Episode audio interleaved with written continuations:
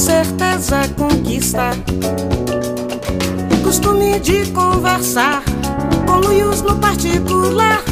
Com chavos de olhares cruzam pelos ares, coitos calorosos consumar. Muito bem-vindos, curiosos de plantão. Meu nome é Caísa Reis, tiete de tramas novelescas, chorona convicta e sofro das faculdades mentais quando na TPM. Olá, curiosos de plantão. Meu nome é Cecília Fernandes, musa dos pagodes românticos em segredo e leitora de mulheres com livros de homens sem camisa na capa. Desde que Simone profetizou que nós nos tornamos mulheres e não nascemos assim, estamos desde então tentando definir o que de fato significa ser uma mulher. Não mais sobre o olhar do outro, mas numa intensa busca de reafirmação e descoberta.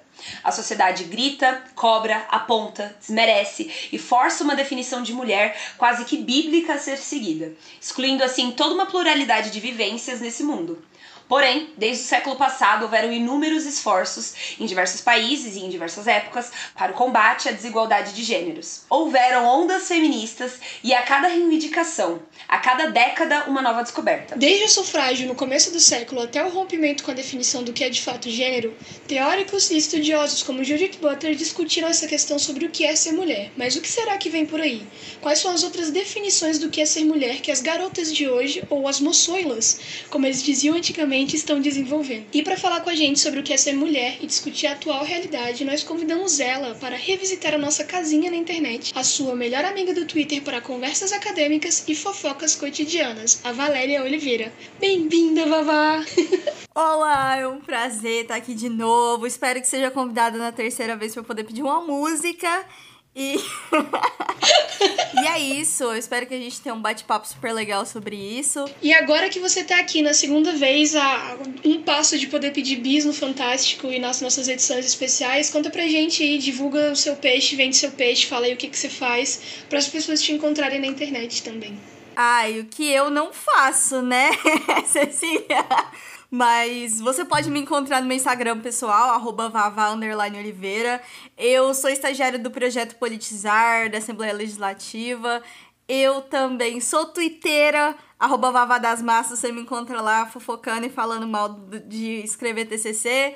E eu tenho um podcast também, o Pequena Conversa, e além disso, o Instagram de experiências literárias, arroba meio livro amarelo. E é com essa pessoa multiuso e múltipla que hoje a gente vai estar conversando sobre assuntos da natureza feminina para poder engatar nesse dia 8 de março, que é quando o episódio vai ao ar, com essas discussões fundamentais para a nossa sobrevivência e para a manutenção da nossa coletividade. Mas antes disso, é um momento amado e esperado pelo público, que é o CAC, que significa certezas afirmativas questionadas unicamente por instinto. E hoje, quem está fazendo o CAC é a Caísa, então assume essa bola aí. Gente, já que é esse tema, né, que a gente todo dia tem que explicar para as pessoas, ou as que né, irritam a gente e impedem nosso dia a dia mesmo. Vocês conseguem falar para para quem tá ouvindo pra gente alguma situação frequente ou diária que claramente, obviamente, só acontece com você porque você é mulher e você tem certeza disso. Além de Consegue ser assediada na rua? É, eu acho que as mais óbvias a gente dá, dá uma dar um, um, um, passinho ali pra, pro lado, mas coisas não tão óbvias, mas que você tem certeza que isso acontece com você porque você é mulher. É falar uma coisa e a pessoa repetir o que eu falei com palavras diferentes, como se eu tivesse falado errado. Nossa, Não que ódio, meu que Deus. Falando. Muito isso, cara. Eu tava pensando nessa questão, tipo, do mansplaining, da, da pessoa explicar o que eu falei, tipo, mudar, enfim, mas eu vou dar uma refletida aqui, Caísa, solta a sua pra eu poder puxar a minha aí, que eu ainda estou pensando nas não óbvias. Cara, a minha é um negócio muito chato, que depois que eu comecei a perceber que é sim porque eu sou mulher, começou a, a me irritar num nível muito mais alto e eu não consigo mais desver, né? Desde a época que eu namorava, é quando os garçons iam oferecer a conta é, ou coisas do tipo, ofereciam primeiro pro meu namorado. Eu, isso me irritava no começo, só que é, começou a acontecer em vários locais, né? Quer dizer, eu acho que acontecia antes, eu só passei a perceber que acontece em vários locais. Por exemplo, eu sou motorista, então quando a galera vai vender coisa no, no, no farol, Gente, se eu tô sozinha, é óbvio, a pessoa vem vender pro motorista. Se eu tô com meu irmão, cara dá a volta e vai falar com ele. E eu fico. Caraca, eu nunca tinha parado para reparar que isso pode acontecer, que isso é uma realidade. E assim, no mesmo farol. Ou seja, quando eu estou sozinha, a mesma pessoa me oferece. Quando eu não estou sozinha, é, a pessoa vai no homem. E eu fico muito indignada com isso. E quando acontecia com meu namorado, eu olhava para ele pra. É, é disso que eu tô falando? Quando eu ia pagar a conta. Não era ele. E, é, e mesmo assim, a conta era oferecida para ele. Mano, então, essas regras, assim, eu lembro de uma coisa muito específica que dizem que é etiqueta, mas me incomoda. Não é minha resposta definitiva, porque isso que você falou da conta me lembrou. De que. Ainda mais pra Vavá, que bebe vinho pra porra, igual eu também, ela vai estar tá ligada como é que é. Quando a gente sai, tipo, em conjunto com o namorado ou amigo, o garçom sempre serve o homem primeiro. E dizem que isso é etiqueta e que isso é costume gastronômico. Eu não sei se já aconteceu com vocês, mas aconteceu comigo nesse aspecto do que a Caísa falou. E eu fiquei assim, mas meu querido, sabe? Tipo, quando aconteceu comigo e com o Nicolas, na época ele não sabia tanto sobre vinho e eu sabia muito mais. E tipo assim, ele ficou olhando para mim: o que, que eu faço com isso aqui? Eu bebo um, copo inteiro na frente do cara para ele ver que eu gostei ou. Entendeu? Então, assim, é, acontece também desses pequenos detalhes que as pessoas chamam de etiqueta, mas a minha resposta definitiva sobre essa questão é a seguinte: quando eu estou tentando ter uma discussão sobre algum assunto e aí a pessoa tem que me questionar até a, o núcleo daquele tema para poder provar que eu tenho conhecimento sobre aquilo ou que eu sei sobre o que eu tô falando. Seja, tipo assim, algum produto do entretenimento que eu falo que eu sou fã e aí eu tenho que saber o nome da bisavó do diretor, ou quando eu tô discutindo questões políticas e aí a pessoa quer que eu faça toda a trajetória da política brasileira. Porque tem essa questão do tipo assim, ah, mas se você sabe, então me fala isso aí. Como se a gente tivesse que provar um conhecimento maior. Então isso me incomoda horrores. Sobre essa questão, é, que eu, eu não quis interromper para não, pra não delongarmos muito essa questão da conta, isso é uma coisa que me irrita bastante, especialmente porque eu cresci num lar extremamente feminista. E quando eu falo um lar extremamente feminista, não é só no sentido de, ah, minha mãe ser uma mulher feminista, é no sentido de minha mãe ser a provedora. Então, quando chega a conta na mesa, ela é entregue pro meu pai, que passa pra minha mãe. E aí eu fico assistindo essa dinâmica de tipo, por que, que o homem sempre que paga? E aí, às vezes, eu fico irritada de não entregar para ela, ou de entregarem, e às vezes ela passar para ele e ele Entendeu? Tipo, quando entrega e o garçom sai, aí ela passa o cartão para ele e ele entrega mesmo assim, porque é ele que tem que fazer isso. Então espera-se que ele faça. Com certeza, e essa questão, é, quando você questiona e você pergunta para alguém por que, que isso acontece, você pergunta pro garçom, é, você pergunta até, tipo assim, para pessoas que trabalham nessa indústria que sabem disso, a resposta geralmente é não, porque é questão de etiqueta, porque é costume. E aí fica fantasiando é, uma parada estrutural e cultural como se fosse uma norma de, da gastronomia, sabe? Que na realidade o buraco é muito mais embaixo. Eu não queria delongar também bem, né, o assunto, mas é que você falou da questão de duvidarem das suas capacidades. Eu acho que além do recorte mulher, há a questão recorte racial, né? Então, quando eu chego e falo assim, ah, eu sou bilíngue, é, eu falo inglês. Ah, é? Então traduz isso daí pra mim. Então fala aí pra mim a, e até você, a Odisseia em inglês, né? Tipo isso. É, me fala inconstitucionalissimamente inglês aí, então, pra mim. E aí, é, a, a, eu acho que, primeiro, um, a galera não sabe a diferença entre falar e traduzir. Dois, a, duvi, a dúvida da minha capacidade por ser sabe? Tipo, a questão. Do... Gente, já aconteceram de perguntar para mim, é, quando eu falo que eu falo inglês, que eu dou aulas de inglês, a, a pessoa fala assim: não, mas é fluente mesmo de conversar? eu fico, uai, eu dou aula, né? Fica meio complicado se eu não falar. então, o choque o choque das pessoas ao perceberem que, que eu sei não pouco, mas muito, é tipo assim. Nossa, você? Cara, é nesse sentido isso. eu fico pensando como é que é pra Valéria, porque para quem não sabe, essa mulher é uma enciclopédia de conhecimentos. Ela fala vários idiomas, ela estuda sobre várias coisas, e como amiga dela e seguidora, tipo, nas redes sociais, eu acho muito engraçado, porque quando ela viajou pra Alemanha da última vez, eu não sabia que ela tava na Alemanha. Tipo assim, do nada ela brotou com um copo de cerveja do tamanho do meu rosto, assim. Eu falei, meu Deus, onde essa mulher foi parar? Eu nem sabia que ela falava alemão. Então, tipo assim, Valéria, como é que é pra você isso também? Rola esse choque?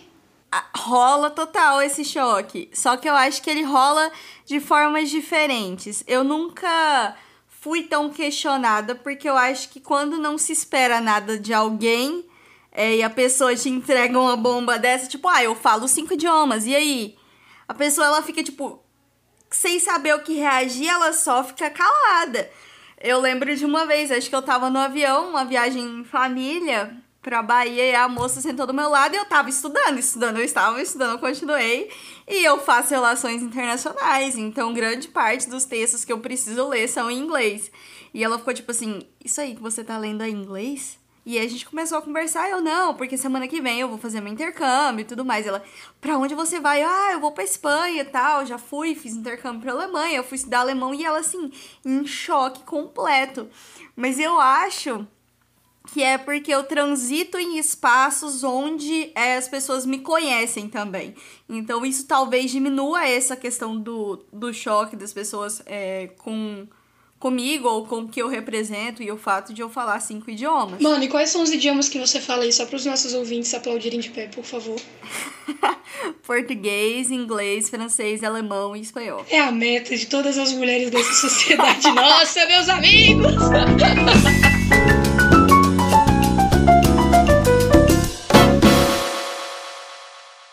Pra gente começar, na verdade, eu queria fazer uma pergunta relacionada a esse aquecimento que a gente teve no CAC e eu quero saber a resposta de vocês duas. É...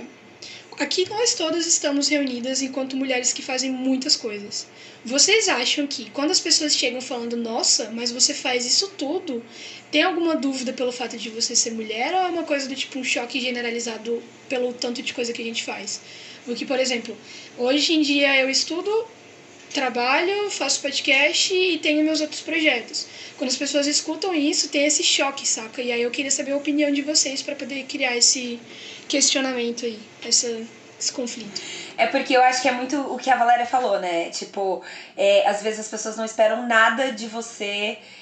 E aí entra o recorte racial. Porque uma mulher estudando não é novidade nenhuma mas uma mulher preta com muito estudo é algo que choca. Tem mais, é, eu acho que tem menos a ver com a questão de conquistas e mais a ver com não esperar conquistas nenhuma. Então, se há esse choque, eu acho que vem daí. Eu já acho por um outro lado.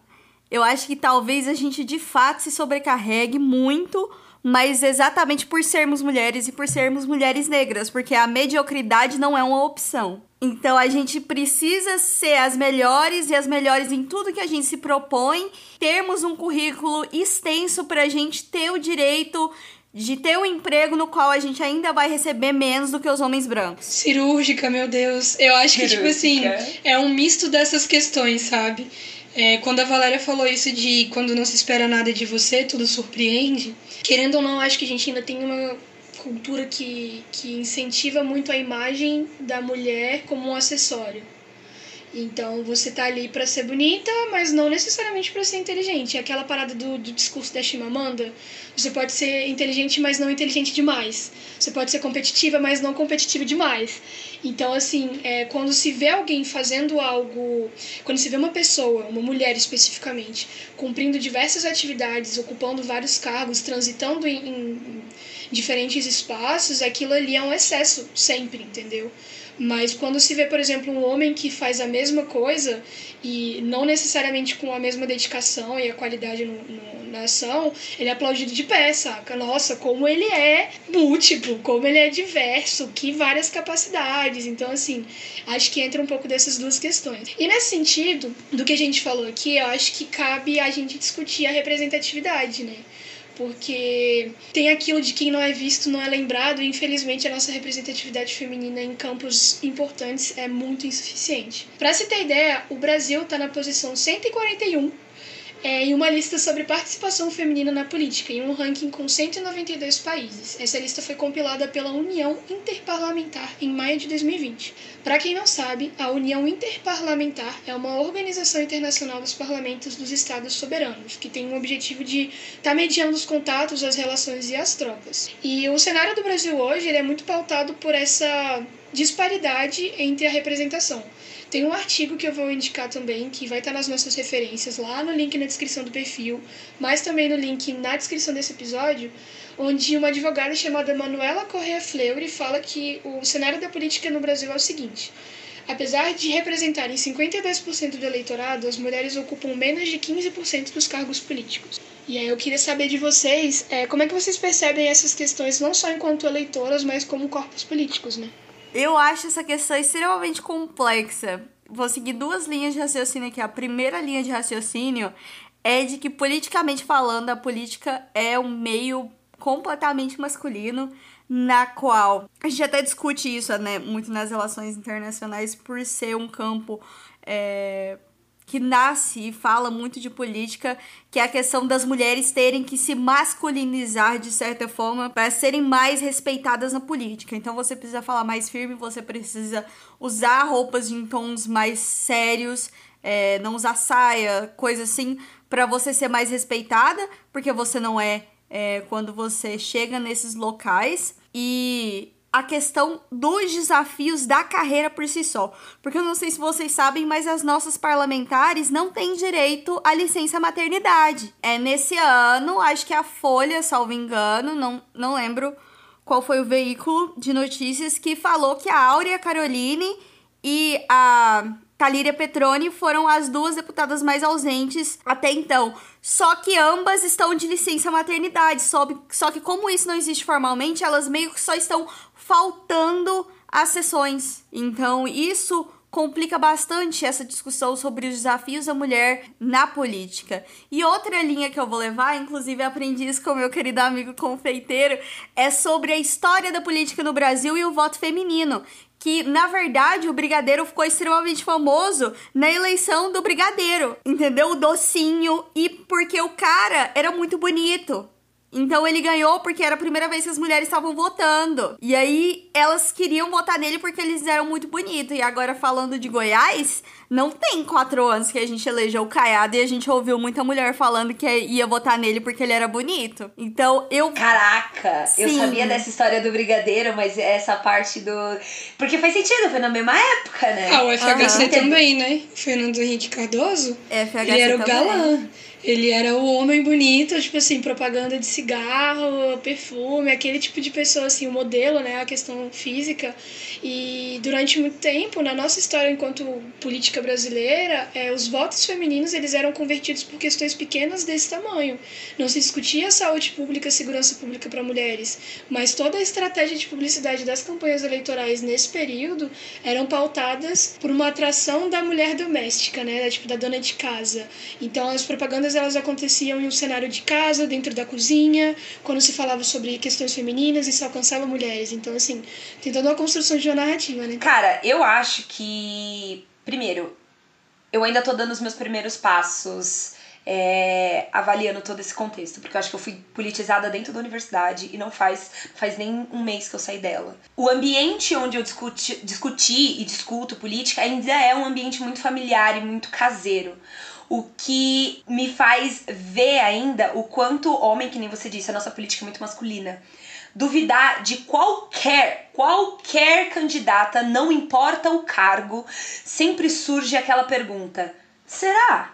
Quando a a Manuela Dávila estava concorrendo à vice-presidência, a conversa que girava em torno dos almoços de família era sobre a, cap a capacidade dela. Sobre o que, que ela estudou, sobre a, a carteirada que ela deveria é, é, ter para poder estar tá onde ela tá é, é incrível como eles não enxergam que eles só cobram isso de mulher, né? Porque, gente, o Tiririca foi eleito. Alguém perguntou alguma hora no que, que ele era formado, no que, que ele estudou. E eu vejo isso ainda em muitos, sabe, discussão. Teve as eleições agora de, de prefeito a, a, aqui na minha cidade, no meu município, a gente tinha uma ou duas candidatas mulheres. E as conversas sempre eram as mesmas, não tinha uma diversidade de conversa. Quando o assunto eram as candidatas, a gente discutia o quanto a candidata era capaz de exercer aquele cargo. Então, caraca, o quanto a gente ainda tem que evoluir para conseguir colocar mais mulheres no poder. Porque se, na, se concorrendo ao voto a gente já duvida muito da capacidade dela, as que chegaram lá devem ser questionadas o tempo inteiro, o tempo inteiro. Então, assim, é, eu queria que as conversas, quando a gente falasse de parlamentares, fossem além da formação delas sabe? E sim, as coisas que ela ativamente propôs, as coisas que foram votadas, os projetos que ela tá inserida, sabe? Fosse até não fosse só até a página 2. Então, eu acho que eu ainda tô num passo muito ainda de insatisfação, sabe? Cara, eu acho que tem duas questões que a gente precisa pontuar quando a gente fala isso de. para explicar também, né? Sobre a origem da política ser muito masculina. Porque a gente tem que lembrar que política, essa expressão, essa, essa força surgiu na Grécia Antiga onde os homens discutiam nas ágoras e o cidadão grego, ele era considerado, tipo, a pessoa só era considerada cidadã se ela fosse um homem com mais de 20 anos, de origem atenienses e de filhas de pais atenienses. Então, além disso, da questão da, da etnia, né, que envolve também na maioria eram homens brancos, é, tem que se levar em consideração que esse parâmetro de onde começou a política, de quem eram as pessoas que podiam começar na política, já por si só tinha vários problemas de etnia, de questões de, de origem, de nacionalidade, de diversidade. Lá na raiz, assim, quando a gente vai olhar a raiz do problema, todas essas questões influenciaram, né? Porque eram os homens discutindo nas praças públicas decisões que afetavam toda uma comunidade. De lá para cá, fazendo uma comparação assim é, mais imagética do que conceitual, quando você vai olhar dentro de uma Câmara dos Deputados, é uma configuração muito parecida, só que agora os caras usam terno, entendeu? E agora eles gritam um com o outro e é televisionado em relação ao que acontecia antes, né? E aos, aos recursos e aos documentos que a gente tem. Então, assim, é uma comparação mais pra gente visualizar como que na base pouca coisa mudou. A outra questão que eu queria falar também, para ouvir a opinião da Valéria sobre esse assunto, é a gente tem que entender a cultura do voto no nosso país, né? E como é que as pessoas lidam com o poder do voto, que a galera realmente não acha que isso é importante. Tanto que a gente teve figuras como Tiririca que foram eleitos pela Pialo. Mas assim, trazendo uma questão recente que eu vi no Twitter que eu fiquei desacreditada, tipo, eu desliguei meu celular e falei, não, chega de internet por hoje da galera comparando o voto eleitoral com o voto no Big Brother, sabe? De falando que tem a mesma força, de que, ah, se o Brasil votasse como voto no Big Brother, a situação política seria outra. E assim, acho que não tem muito o que dizer. Fica aí o espaço para reflexão. Vou começar primeiro por uma reflexão que eu estava tendo ao longo desse, desse tema que é a questão de como as mulheres são desrespeitadas ao entrarem na política. E eu acho que isso influencia muito é, a próxima eleição. Porque assim como a gente fala sobre a questão da tokenização das pessoas negras, que um é, o comportamento de um negro vale por todos os outros, a gente vê isso na política com as mulheres. Então, porque a Dilma fez alguma coisa, supostamente foi impeachmentada, olha aí, mulher não serve para política. E aí, isso é muito sério. A gente viu desrespeitos com a Dilma enquanto pessoa, enquanto mulher, de uma forma que até hoje eu não vi com um candidato homem. Toda vez que eu penso nisso, em desrespeito com mulher dentro da política, eu lembro daquela imagem da montagem que eles fizeram da Dilma de pernas abertas, quanto e colocavam nos carros, é, no, no local onde você coloca, coloca gasolina Abastece, quando né? houve Uhum. o aumento do preço. Então, eu penso, é, é seríssimo esse tipo de desrespeito. Quando a gente vai falar da comparação do voto do BBB com o voto real, primeiro que a gente tá falando de um voto onde uma pessoa vota versus um voto onde a pessoa pode votar o dia inteiro. Vamos começar por aí. Segundo, porque muitas vezes acontece tudo dentro de uma bolha. Porque a gente pessoalmente vive dentro de uma bolha no Twitter, onde as pessoas brigam sobre as mesmas coisas todos os dias e milagrosamente decidiram concordar, concordar em pontos extremamente pontuais naquele momento. E eu tenho uma opinião extremamente impopular acerca desse BBB atual, que quando as pessoas falaram da força de tirar e de colocar pessoas com recordes de rejeição para fora do BBB, determinados pontos, determinados comportamentos são completamente analisáveis, válidos de serem analisados a partir da perspectiva racial. Por que, que essa pessoa foi rejeitada com tanto, com tanto vigor, enquanto a Paula ganhou o BBB? Com certeza, eu acho que cabe a discussão dos corpos, né? De quando a gente para pra analisar no ranking de pessoas rejeitadas, que a maioria, que tem um, um número muito expressivo de pessoas negras, né? E aí a gente tem ao mesmo tempo uma campeã que todo mundo diz que sobrou e tudo mais, é, com comportamentos deploráveis. Então, assim, é, acaba sendo sim um reflexo da nossa sociedade, os reality shows, os produtos do entretenimento que a gente consome. Isso foi uma coisa que a gente já falou aqui num episódio do podcast, se eu não me engano, 23 ou 24. Mas, assim, de modo geral, não dá pra você comparar as duas coisas, saca? Você não pode colocar sei lá, uma faca e uma serra elétrica e porque as duas têm a mesma função de corte falar que é a mesma coisa, entendeu? Tem, tem uma pesquisa do Royal Institute que fala sobre os tipos de comentários é, que as mulheres recebem quando estão divulgando ciência. Então a gente está falando não só de mulher, mas mulheres em vídeos na internet rodando por aí. É, as mulheres que se propõem a falar de temas mais vai masculinos, como política e ciência, elas têm duas vezes mais comentários pessoais no quesito aparência ou caráter, sabe? É, tipo, se você for entrar num, num vídeo de um homem, é muito raro você encontrar alguém falando sobre a roupa dele, sobre o que. É, sobre as relações pessoais dele e como ele age fora dos vídeos. Na, no caso das mulheres, são duas vezes mais, e oito vezes mais sobre a aparência. Então, é, é muito constante quando é uma mulher na frente de muita gente, essa questão do desrespeito, não só à aparência, mas um ataque às escolhas pessoais dela, é muito mais frequente. As pessoas acham que tem liberdade, sim, de falar da aparência dela. A gente, por ser mulher, eu posso cobrar ela da atitude que ela tá tendo nesse exato momento, sabe? As pessoas sentem muito mais liberdade de falar isso quando é uma mulher do que quando é um homem. E isso, bom, é uma pesquisa falando e, e, eles olharam comentário por comentário. Pois é, a gente precisa reforçar que isso aqui não é achismo, são várias informações, a gente sempre traz essas pesquisas para poder pautar as conversas e vocês entenderem que são questões que incomodam não só nós três em que estamos aqui pautando essa, essa discussão, mas o público feminino, a nossa sociedade, tipo assim, a comunidade feminina no mundo. Outra coisa que é importante a gente ressaltar é que quando a gente fala tipo assuntos masculinos aqui é bem entre aspas no sentido do estereótipo e da expectativa expectativa que as pessoas têm de que esses assuntos sejam discutidos só por homens. Sobre o que a Valéria falou, que eu acho assim, cirúrgico, a respeito da tokenização das mulheres na política, né? Tipo, de transformar, de isolar o, o existências femininas ao comportamento de uma só mulher e achar que todas as outras vão agir dessa forma. Eu gosto de lembrar que na época das eleições, quando a Manuela Dávila estava se lançando como vice-presidente, o que não faltava na internet eram paralelos e comparações e montagens de pessoas dizendo que, ah, porque a Manuela Dávila é a Dilma mais nova, porque é a mesma coisa.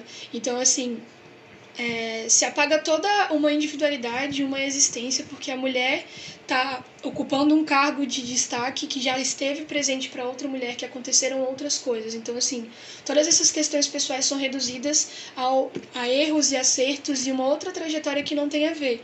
Isso acontece principalmente quando a gente está falando de um mesmo partido, então, tipo, mulheres dentro de um mesmo partido ou dentro de uma mesma ideologia política. Sobre essa questão, né, de comentários em fotos, em vídeos de, de figuras públicas femininas, eu penso muito no caso da Samia Bonfim, que é uma deputada do PSOL, e ela tá grávida e porque ela defende a legalização do aborto, é, muitas pessoas se sentiram do direito de comentar na foto dela grávida, ah, agora aborta aí, aborta esse menino aí, tipo. Não sabe? é sobre isso, sabe? Ah, é, é, completamente diferente você defender o direito de outras mulheres quererem é, abortarem se elas quiserem e você tem que abortar se você ficar grávida. Não é uma obrigação. É você tratar uma questão de saúde pública como uma questão de saúde pública e dar o direito às pessoas que querem fazer. Você acha que as pessoas não fazem?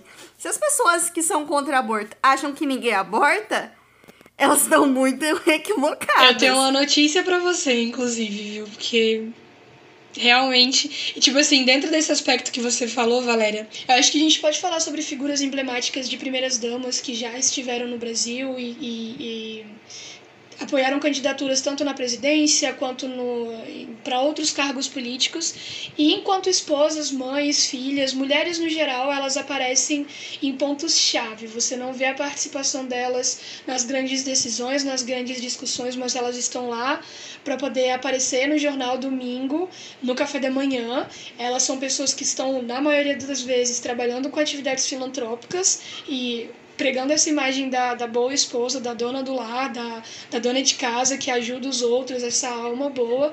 E na maioria dos casos, quando acontecem escândalos políticos envolvendo questões pessoais de ideologia, as mulheres são colocadas à frente dos candidatos ou dos políticos homens para poder explicar o que aconteceu. Do tipo assim, não, mas ele não é machista, ele é casado com uma mulher e essa mulher, ela é isso, isso e isso. Ou tipo, não, ele não é intolerante religioso, ele e a esposa vão todos os finais de semana na igreja. Aí tem a foto no jornal da mulher com a roupinha rosa, cabelinho liso para baixo, quietinha ali com a Bíblia fazendo fazendo o, a, o procedimento. Então, assim, é uma publicização da imagem feminina quando é conveniente, mas na hora de colocar. Na hora de colocar útero na mesa, pronto, sei lá, é, e começar sobre questões que são importantes e questões que dizem respeito da manutenção da nossa vida cotidiana, aí não, entendeu? Aí, calma lá, mas o que, que você tá falando? Você tá muito brava e não sei o quê. Então, assim, o padrão duplo novamente em um assunto tão importante. E, gente, eu não sei vocês, mas quando eu vou conversar esse tipo de coisa, principalmente com homens, é, e eu mencio, a gente mencionou vários exemplos, né? De, de, de como a, a, a gente é cobrada. O papel de ser mulher é cobrado o tempo todo, em vários momentos, em vários lugares pra gente. A gente citou inúmeras situações aqui. Mas eu sinto uma dificuldade muito grande quando eu tô conversando com eles, é que eles não conseguem associar é, o, o, o, fato do comentário ser diretamente ligado ao que ele espera de uma mulher, sabe? É, quando quando eu viro e pergunto, por que, que você tá duvidando da Manuela? Ah, mas eu faria isso com qualquer pessoa. E nanana. Fica aquela sensação de que eu tô saindo do assunto, que realmente parece uma frescura, né? Que, que eu pego certos pontos, tipo o da conta, por exemplo, é, e, e, falo, não, mas daí tem nada a ver com o assunto. E aí eu tenho uma pergunta para vocês. Hoje em dia, como que é, é, é conversar sobre essas pautas é, com homens? Quando, essas, quando esses assuntos são trazidos à mesa, qual é o tipo de resistência que vocês têm e se vocês têm algum tipo de resistência? Eu acho que novamente essa pergunta pode se dividir em dois sentidos. Isso depende de com quem você está conversando. Porque se você for falar de um, abre aspas, esquerdomacho, fecha aspas, ele vai te ouvir atentamente concordar com tudo que você tá falando até o momento em que ele vai ter que abrir mão de algum privilégio dele para concordar com isso. Enquanto, se você não estiver falando com alguém assim, alguém que só não acha se discussões de cunho social importantes, essa pessoa vai falar: ai, nossa, que mimimi, que tanto de mimimi, que mina mimizenta, coisa chata. E não quer reconhecer, não quer pensar. E eu convivo com esses dois tipos de pessoa. Mas eu acho que no fundo, nenhum dos dois está disposto a mudanças reais e a reflexões reais dentro de si. É até tive uma discussão sobre isso no encontro de um grupo de estudos, né? Que a gente teve uma, duas semanas atrás, que era um dos poucos temas específicos sobre feminismo, discussões feministas e um, reuni de reuniões com 50 pessoas de todos os gêneros, caiu para 18 pessoas e só o meu orientador de homem. Então, todos os homens que seguem o grupo de estudos decidiram se abster dessa discussão. E aí eu falei sobre isso, que é aquela questão também de que eu acho importantíssimo que é, mulheres se é, sentem para discutir sobre machismo, patriarcado e sobre feminismo. Mas ao mesmo tempo, se o patriarcado e o machismo existem, é, são por causa das pessoas que são. Então, homens precisam mais do que a gente ainda sentar para discutir sobre isso. É aquele negócio da. aquele meme, eu acho que eu nunca vou esquecer, cara é um trauma na minha vida. Do Dia da Mulher em um restaurante de fast food, onde para homenagear eles colocaram só atendentes femininas para trabalhar, entendeu? Então é, é, esse tipo de discussão. A gente vai falar sobre questões femininas, ou a gente vai fazer uma homenagem ao Dia das Mulheres, e aí vocês mulheres vão ter que fazer hora extra, saca? Então, tipo assim, nesse aspecto da abstenção de uma discussão que precisa, até porque, infelizmente, as pessoas ainda têm uma perspectiva muito errada de local de fala, né? Lugar de fala. Elas acham que, tipo assim, é... lugar de fala é só a pessoa que passa por aquilo, que sofre aquela dor que pode falar, quando na verdade não, porque a intenção é expandir ao máximo a educação e a conversa e o diálogo. Eu só quero fazer um parêntese sobre essa questão do, do lugar de fala, porque eu acho que desde que esse termo se popularizou, ele está sendo utilizado de forma completamente equivocada. Completamente. Nossa, caiu. E em vez de não posso falar sobre isso com propriedade porque eu não vivo isso, tá sendo uma desculpa para você se isentar da discussão e da reflexão que ela te gera. Exatamente. Eu perguntei isso é, porque justamente quando eu trago assuntos como feminismo, a posição da mulher, mulher na ciência, na política, quando eu cito alguns exemplos, eu sou acusada de estar saindo do assunto. E, e, e a galera não consegue conectar o fato dele estar tá cobrando a, sei lá, a Manuela de ser mais delicada é, com o fato dele ser machista. Ele não consegue conectar. Então, eu, tipo, por isso que eu perguntei da questão de dificuldade. Homens têm sim, sim que conversar sobre a questão da falta de mulheres na, em posição de poder e eles não estão conversando, porque toda vez que, pelo menos eu, entro nesse assunto, eu sou acusada de, abre aspas, fugir do assunto quando eu cito exemplos de como ele pode se exercer no dia a dia, né? Então, o quanto certas. É, expressões né, do, do, do machismo são invisíveis para esses caras ainda. E fica impossível de conversar se toda vez que você cita alguma coisa, você é acusado de mimimi. Fica realmente difícil o diálogo. Eu acho que essa questão que a gente colocou do local de fala e das discussões da dificuldade da gente conversar sobre as nossas individualidades com homens é muito. É, entra no que a Valéria falou sobre como as pessoas entendem local de fala. Elas acham que, tipo assim, a gente vai fazer uma roda de conversa sobre racismo. E aí tem que ser um grupo de apoio de pessoas negras e não necessariamente um espaço amplo e com diversidade para a gente poder estar tá conversando e se conscientizando sobre aquela questão. Não é isso, saca? Você precisa estar presente para ouvir. O local de fala não é sobre as dores, é sobre o potencial de educação também. E aí o que você falou, Caísa, do tipo da dificuldade que a gente tem de conversar com com homens sobre essa questão, né? Eu tenho o prazer e a dor de conviver com o esquerdo macho e o mimimi ao mesmo tempo nas mesmas pessoas, sabe? É tipo um combo da tristeza. Porque ela concorda com você e aí quando você toca no, no ponto sensível ali do privilégio dela, já vira mimimi. Então, tipo assim, é o pior dos dois mundos. É o contrário da Hannah Montana. A principal questão para mim, que eu acho que a dificuldade existe, ela vai continuar existindo, porque é muito cômodo você ter os seus privilégios e manter os seus privilégios. Ninguém quer abrir mão da, das suas vantagens, das suas, dos seus benefícios em relação aos outros. É muito cômodo, saca? E é por isso que a gente precisa gritar no ouvido de homens esse tipo de conversa. Então, se você tá ouvindo esse episódio aqui, ó, faça a divulgação, coloque nos seus grupos de WhatsApp, compartilhe com seus amigos, divulgue nas redes sociais, porque tá na hora da gente parar de falar com voz mansa e começar a gritar até ser escutado. Por isso mesmo que eu queria voltar na pergunta. Vocês já converteram algum homem sobre alguma pauta feminista? Você já foi a cura feminista de alguém? Essa é a pergunta. Essa é a pergunta, exatamente. Porque já que tem essa barreira enorme, a gente sempre é acusada de mimimi, velho. É muito complicado, porque eu acho que como mulher negra, eu, é, é, eu tenho que trabalhar tudo, né? É a questão social geral. Então, preciso que a pessoa comece a enxergar politicamente e com maior sensibilidade as questões de cunho social, no geral. É, então, eu vejo, por exemplo, meu amigo confeiteiro. O nome dele não é confeiteiro, né? Você podia falar o nome dele, porque eu tô super Benedito. Não... Aê, Benedito. Tem uns bolos muito bonitos, é isso aí, fala aí. Bolos lindos. Procurem ele no Instagram.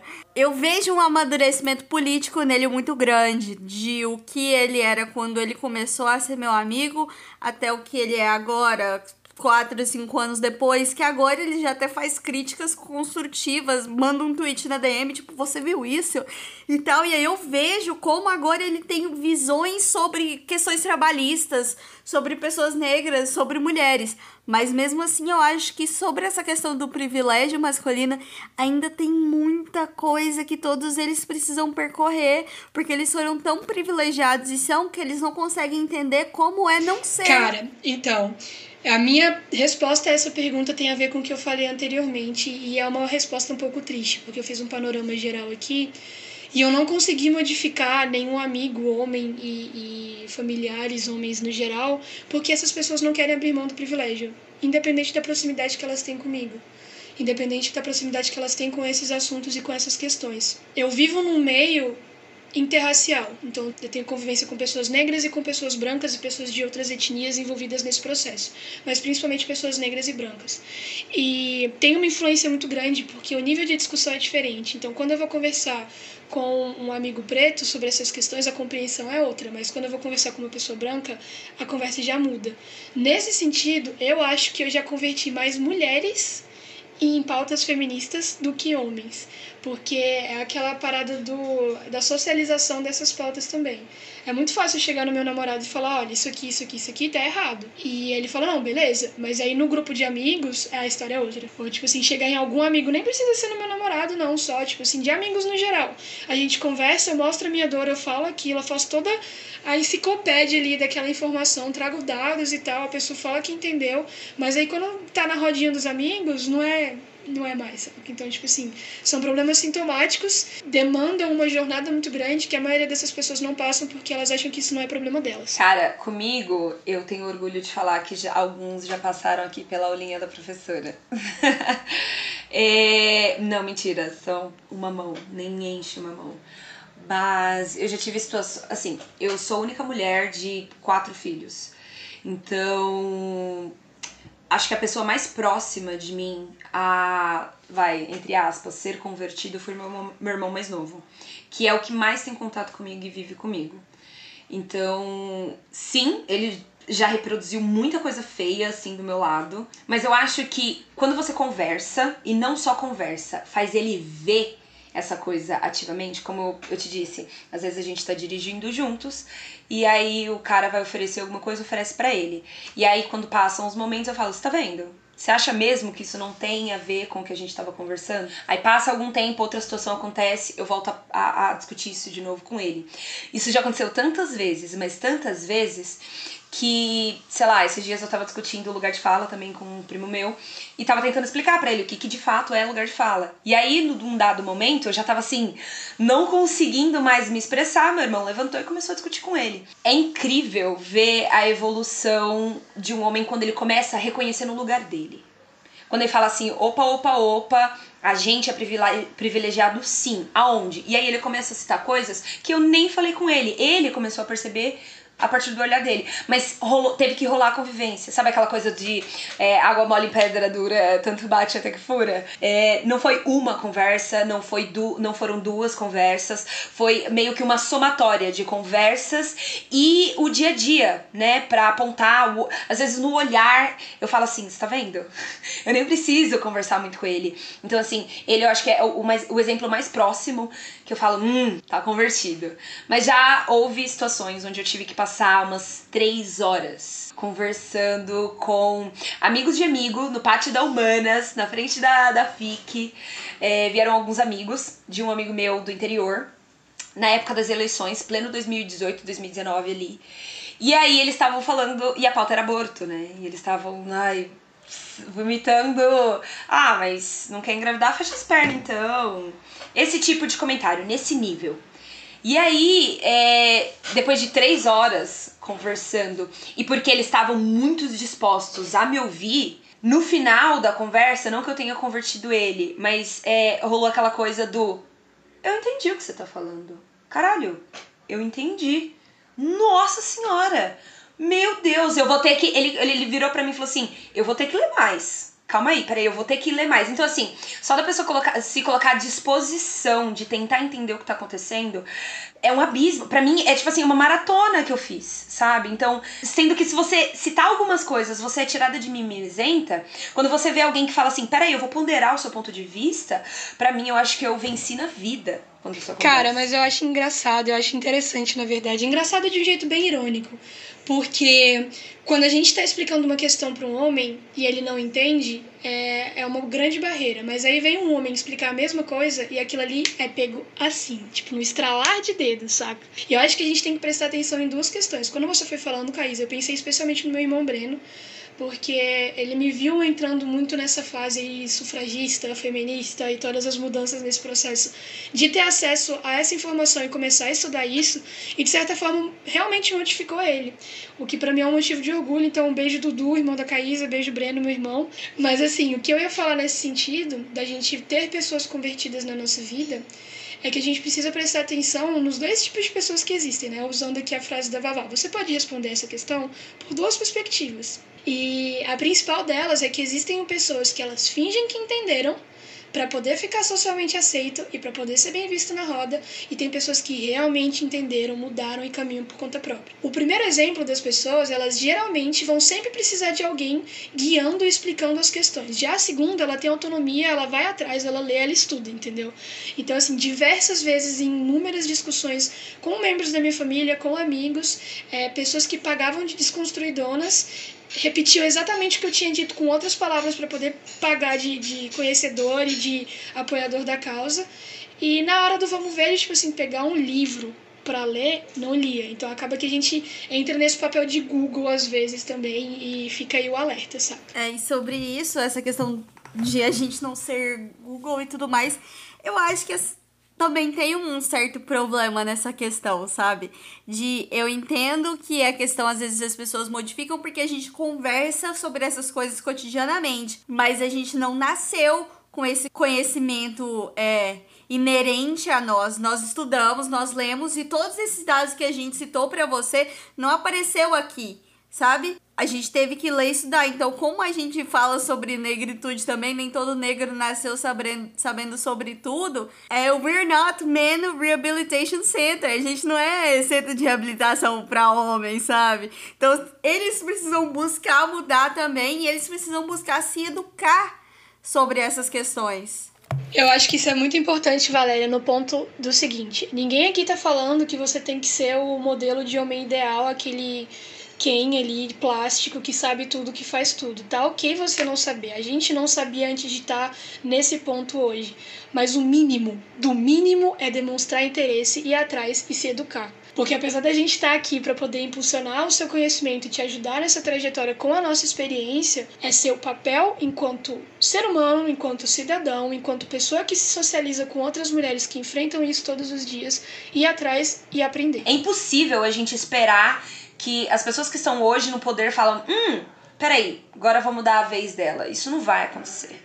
Então, é, eu acho que cada vez mais é, se a gente já não consegue conversar sobre muita coisa, a questão do impor é muito importante. Impor limite, é, impor a sua posição, infelizmente resistir mais do que a gente consegue, né? Falando principalmente sobre a, a, as mulheres que estão em posição de, de, de, de poder e tendo uma vida pública, o quanto de apoio elas não precisam, né? de, de, de o quanta força é, coletiva elas também não precisam pra tá lá, porque, porra, a gente que não é ninguém, assim, né? Entre aspas, é, enfrenta esse tipo de, de, de resistência todo dia. Imagina quem recebe resistência de milhões. Então, fica aí mais uma vez a se mulheres que estão na vida pública recebem tão, tanto comentários pejorativos sobre a aparência, sobre a vida pessoal, fica aí mais uma vez a, a, a, eu acho que a necessidade da gente ir contra a corrente com essas mulheres, né? Não só elogiar, mas trazer é, é, pra, pra conversa o, as conquistas da, delas e tudo mais, pra gente mudar o assunto, sabe? É, é tentar evoluir de alguma forma é, o mimimi deles, não, não, não, não os nossos. E eu acho que o principal exemplo disso foi um que a Valéria trouxe, que é a questão da Samia Bonfim, cara. Se as pessoas fazem isso com uma mulher grávida, imagino que eles não fazem com funcionários, tipo, imagino que eles não fazem com pessoas que trabalham em posições menores, como é, pessoas que não estão tão alto assim na hierarquia de vida pública mulheres que trabalham com comunicação, como a gente aqui, que passa por essas coisas, é, funcionárias de limpeza, pessoas responsáveis por manutenção predial, tipo, que trabalham em, em diferentes escalas e enfrentam esse tipo de coisa em diferentes graus também. Eu particularmente acho que esse é um episódio de muita revolta, muito desabafo, bastante sofrido, porque assim, é, é um processo que infelizmente a gente não vê um fim tão cedo porque as pessoas não têm interesse. Não adianta só as mulheres do mundo quererem que isso mude, sendo que a outra parte da sociedade não está mudando. E essa é uma das conversas do nosso podcast que não tem fim, mas para a gente deixar um tom de positividade, inspirar a mudança e a reflexão. Depois de tantas pautas importantes, eu acho que é essencial a gente indicar mulheres, assuntos femininos. Então eu quero saber, Valéria, o que, que você pode me indicar? É, eu vou indicar hoje duas coisas porque eu não consigo. Então a primeira é Todas as Cores do Céu, da Amita Trazi, que é uma escritora indiana.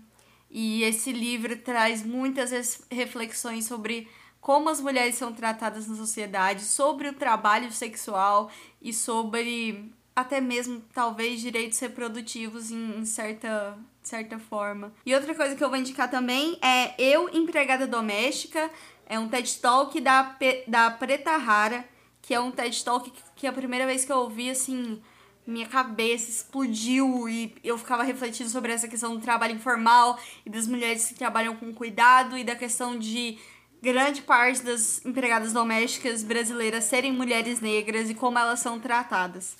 Então é isso. E você, Caís, o que, que você pode me indicar? Gente, é, eu não sei se tá batido ou não. Eu sei que é um livro que eu leio, releio e às vezes quando eu tô muito angustiada, como nesse episódio de, de falar, é, tentar falar com homens e não conseguir.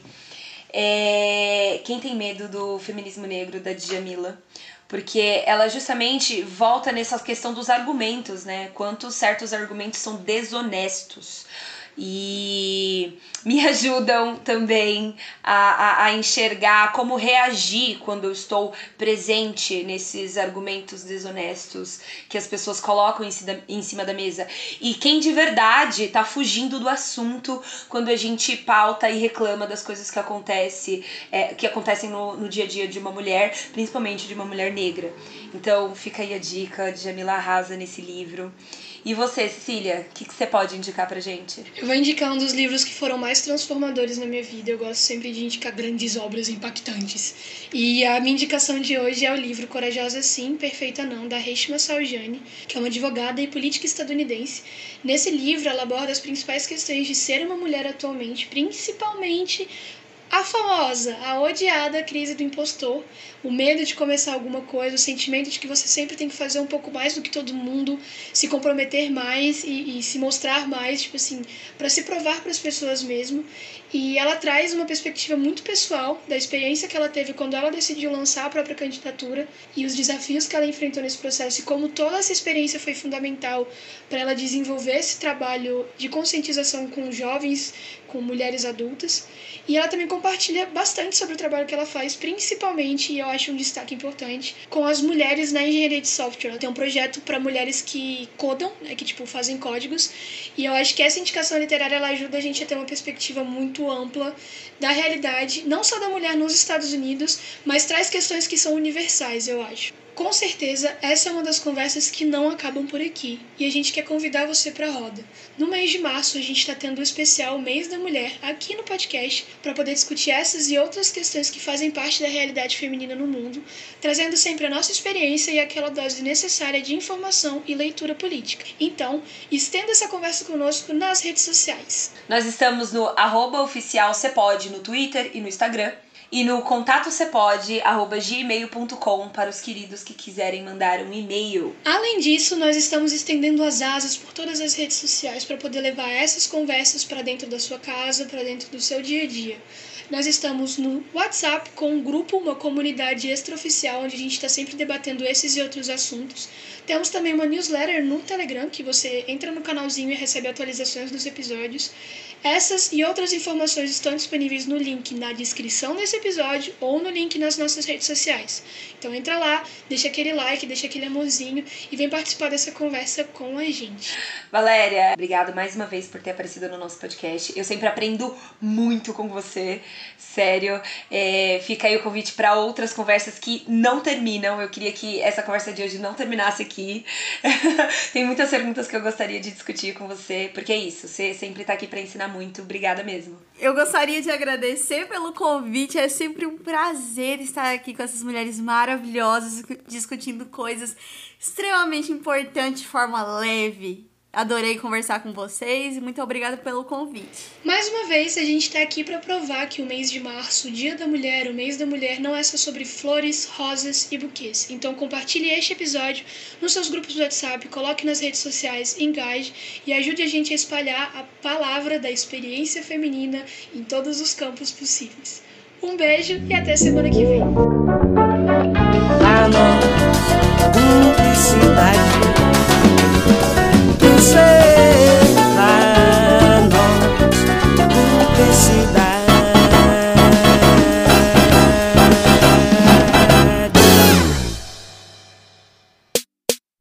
Podcast é produzido e editado pela Elis Studios.